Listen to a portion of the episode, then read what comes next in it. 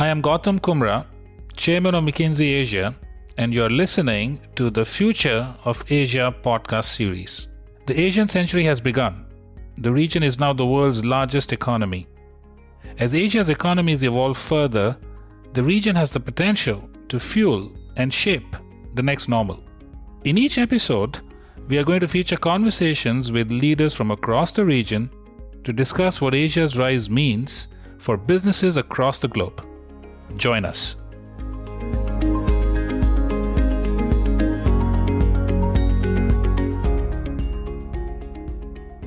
Hello, everyone, and welcome to the McKinsey Future of Asia podcast. I'm Debbie, and I'm your host for this episode.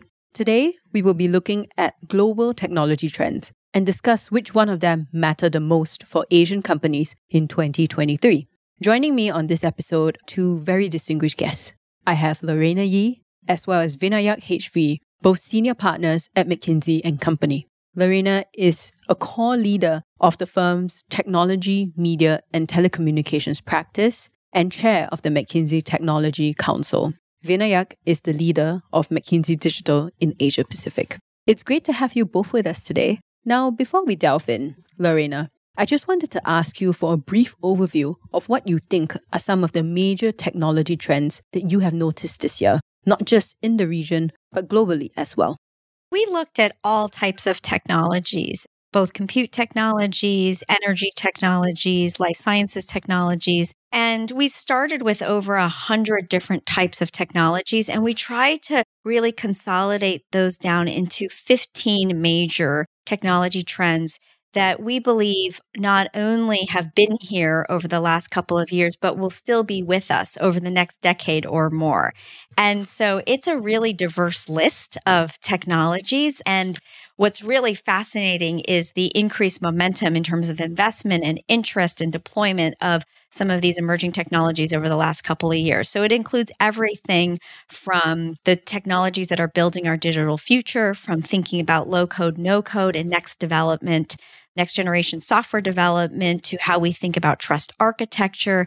It's all of the compute and connectivity work that we are trying to advance forward from both edge computing to quantum computing to immersive reality technologies like AR and VR to when we think about what drives a sustainable world, electrification, renewables, and the types of even things that are outside of the earth. One of the things that we've spent a lot of time looking at is space technology and how that can be applied in space, but also have implications for what we do here on earth.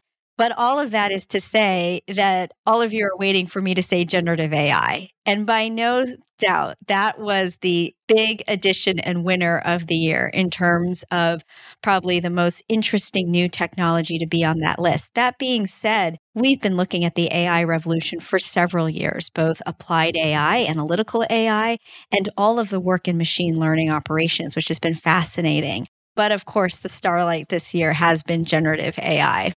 Thank you, Lareina. Vinayak, now coming back to you. Where does Asia fit into this picture? How is the region helping to advance trends that Lareina mentioned, such as generative AI? Thank you, Debbie. I'm incredibly optimistic and bullish about the potential of Asia and the role which Asia can play in terms of furthering the advancement of each of these technology trends. And I'm bullish for a few different reasons. So, first is Asia is a place where there is massive demographic dividend. So if you look at uh, a country such as India, you've got more than 75% of the STEM graduates coming out over the last few years coming from a country such as India.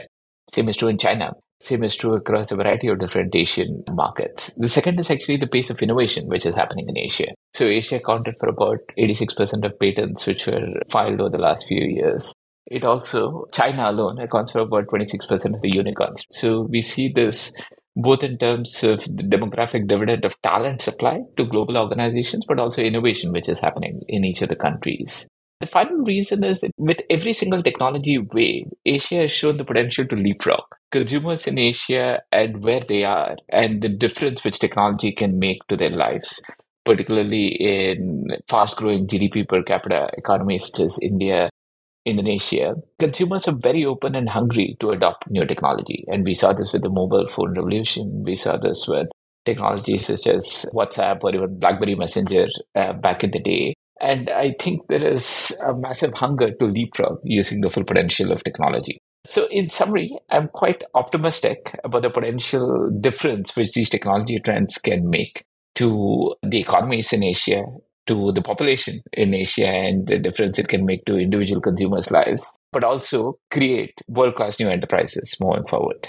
And Vinayak, I couldn't agree with you more. I mean, one of the most astounding things is that these technologies are pushing the frontiers of economic growth. And when we think about GDP growth, when we think about company level growth, and this is pretty exciting. Debbie, you mentioned generative AI. If we put generative AI together with kind of the basket of automation technologies, we're looking at a potential of $4.4 trillion of GDP growth globally. I mean, that is larger than the size of the United Kingdom. And the other thing is generative AI is also, I think, a catalyst. And many of these other technologies are catalysts in terms of what we do and how we work. And an example of that is that we know that we had looked at actually how automation technologies affect GDP in 2017. And when we reran that analysis and looked at the difference that generative AI makes this year, we found that the ability to capture some of that GDP is actually advanced by a decade with generative AI. So I think, Vinayak, to your point that you're optimistic,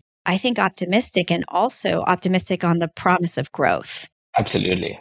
Both of you also talked a lot about potential and even quantified the GDP growth that we could have for Asia and for the world. I think one of the things that I also wanted to ask, and I'm sure our listeners will be really keen to have answers to, is what are the practical ways in which businesses should approach this new digital age? Why should business leaders pay attention to these tech trends? And what advice would you give to CEOs who are looking to go all in in this new digital age?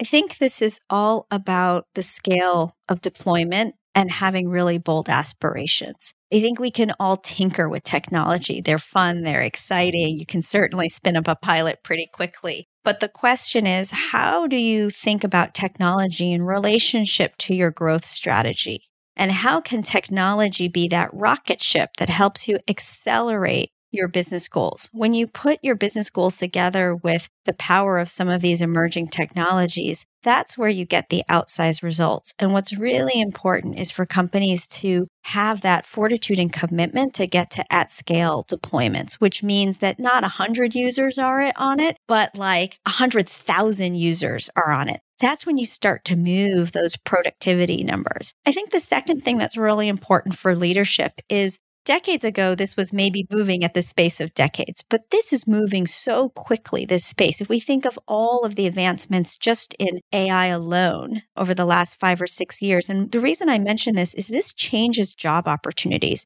One of the things that we saw in this year's report is that if we look at total global job postings, we saw a 13% decline across job postings, but we saw a 15% increase in technology related jobs tied to these 15 trends we talked about. And so, in order to connect the decline in jobs to the growth in jobs, there is a leadership and corporate responsibility to help people make those transitions. So, today you can apply to be a prompt on engineer or a machine learning specialist. Those jobs weren't available, at least when I went to college. And so for me to do that, I would need a little bit of help. So I think that's also an implication for businesses is to support the people transition to be able to manage and utilize these technologies. I completely agree what Lareina mentioned in terms of the need to emphasize scaling. I'd add a, a, couple of different additions to that, right? Which is first, I think it's important for every CEO and every business leader to fully recognize that the pace of technology change is continuing to accelerate and it's only heading in one direction. So I think just acknowledging that no matter which industry you're in, first it goes a long way. Lareina spoke about scaling, which I agree with 100%. The two other things which I think are important for CEOs and business executives to keep in mind is this notion of sensing. So we speak in a report about 15 different technology trends, and there's a lot of noise out there. And what we've done is try to essentially quantify it in terms of essentially the scale of impact as well as the pace of innovation which exists. I think it's important to be aware of technologies and how they might change. Take one example such as quantum but also be have a mechanism within the institution to actually sense different technologies and know when is the right time to scale. The other thing which I would emphasize is the notion of learning. Like, I'm a firm believer that everybody can learn. And there are people who are 80 years old in India who are currently ordering groceries on e commerce, right? And you would have thought that, you know, this is not possible today, but everybody can learn. And I think this incumbent on business leaders uh, in order to create the environment that allows everybody to learn and thrive. And I think the nature of jobs will change. When I look at what my kids will grow up to learn. I can't actually define what kind of jobs they will end up in, but the only thing which I know is that as long as they keep learning, they will be fine. And the same applies to all of us. Now, to conclude, the three important characteristics which are important, which I always tell CEOs and business leaders who are wondering how to grapple with this world of technology trends. One is the need to be optimistic. I think it's very easy to get pessimistic about the impact of technology in the long term, we've always seen that, you know, it works out to be positive for economies, for society in general. So be optimistic. The second is the notion of confidence. This technology is something which is available to everyone. And it is a matter of, as Lareina mentioned, fortitude, aspiration, and actually being able to embrace the change. And the third, particularly when we talk about generative AI, there is a need to be responsible because I think there is a bunch of unresolved questions that exist, which we as a society have to grapple with but the notion of having responsible adults making decisions is probably going to be important. So, to sum up, optimist, confident, and be responsible. Thank you both. I think those are really salient points that the both of you brought up. Now, throughout the entire episode, we talked about various things and we went in multiple directions. Before we end off, I also wanted to ask the both of you what is the one key takeaway that you would like our listeners to take from this episode? Lareina, do you want to start off first? I'd love to emphasize the power of creativity and technology. And the reason I say this is that we're looking at each of these technologies applied AI, advanced connectivity, next generation software. But the real power is the creative way in which true people who are building new frontiers combine these technologies to create new ways that we work and live. Just think about how many of these technologies are embedded in an electric car or in the mm-hmm. ability to mitigate human error when we think about surgery and using robotics. There are all of these amazing things that help our day to day work and lives. And it does take some creativity to get there. So it's not just a technology question, it's also a creative question. Yeah, that's wonderful. My thought on this, uh, Debbie, is that technology is a tool, technology is an enabler. I think the point which I want to emphasize is that every person listening to this, every individual, every institution, every economy, and every society has the potential to win and to be successful. And what it comes down to is the posture which each of these people take to any new emerging technology and how they enable scaling and uh, learning across the entire organization. Well, thank you both for being here today. I think our listeners will find this episode really informative. So thank you all for joining us today on the McKinsey Future of Asia podcast, and I hope to see you all again on the next episode.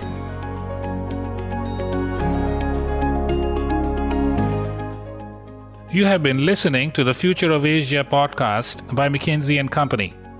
To learn more about McKinsey, our people, our latest thinking, visit us at mckinsey.com slash future of Asia or find us on LinkedIn, Twitter, and Facebook.